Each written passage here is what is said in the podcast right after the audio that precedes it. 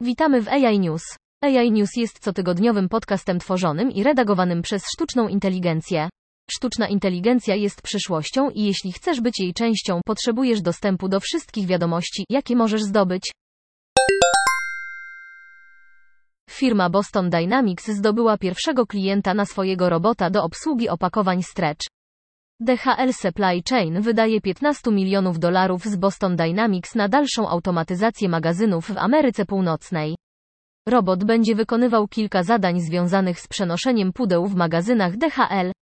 Stretch to kolejna generacja handl robota Boston Dynamics wprowadzonego w 2017 roku, który łączy koła i nogi. Wierzymy, że Stretch może mieć wymierny wpływ na działalność biznesową DHL i cieszymy się, widząc robota w akcji na dużą skalę. Elon Musk ogłosił, że Tesla zamierza zmienić rozwój swojego produktu, aby Tesla Bot, humanoidalny robot znany również jako Optimus, stał się priorytetem w 2022 roku. To dość zaskakująca zmiana strategii. Rozwój produktu ogólnie odnosi się do procesu wprowadzania produktu na rynek. Ponieważ Cybertruck ma być kolejnym produktem Tesli, spodziewano się, że będzie to priorytet rozwoju produktu w 2022 roku, jeśli chodzi o premierę pod koniec tego roku, ale elektryczny pick-up ponownie został opóźniony. Nie jestem pewien, co w tym momencie oznacza ekonomia. W niektórych obszarach skały są odsłonięte na powierzchni. Dzieje się tak, ponieważ kontynent pokryty jest lodem i je konserwuje. Następnie wykorzystali system do przeszukania lodowego kontynentu w poszukiwaniu stref, które spełniają kryteria prawdopodobnych miejsc występowania meteorytów i stwierdzili, że jest on w przybliżeniu 83% dokładny. Zauważają, że wiele odkrytych stref znajdowało się stosunkowo blisko stacji badawczych. Chińska Administracja Cyberprzestrzeni CAC zaproponowała nowy zestaw projektów przepisów regulujących systemy syntezy wspomagane sztuczną inteligencją, w tym deepfake, sceny rzeczywistości wirtualnej, generowanie tekstu, audio i inne podsektory syntezy mediów AI, dziedzina, w której Chiny co miesiąc opracowują ogromną liczbę artykułów naukowych i innowacyjnych projektów badawczych. Dlatego wydaje się, że Chiny są teraz zdeterminowane, aby poeksperymentować z kontrolowaniem, a nie zakazywać potencjalnie nieuczciwej technologii, która, jak wielu uważa, ostatecznie przeniesie się z fazy akceleratora pornografii do legalnego i możliwego do wykorzystania zestawu przypadków użycia, zwłaszcza w rozrywce.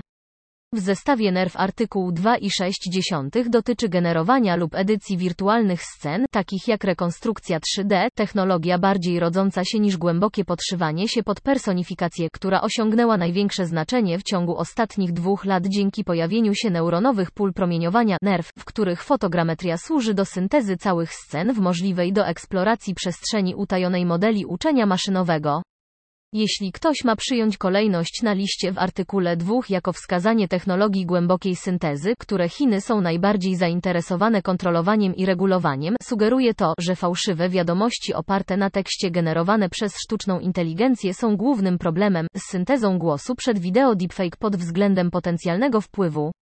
Rejestracyjny w przypadku ratyfikacji projekty propozycji zobowiązywałyby dostawców usług głębokiej syntezy do rejestrowania ich stosownych wniosków w państwie, zgodnie z istniejącymi przepisami dotyczącymi zarządzania zaleceniami dotyczącymi algorytmów dla internetowych usług informacyjnych, oraz do przestrzegania wszystkich niezbędnych procedur składania wniosków. Umowa Internal Revenue Service obsługiwana przez IT.me w zakresie internetowych deklaracji podatkowych nadal budzi kontrowersje związane z wykorzystaniem rozpoznawania twarzy i uwierzytelniania biometrycznego, co skłania do poszukiwania alternatywnych środków weryfikacji tożsamości.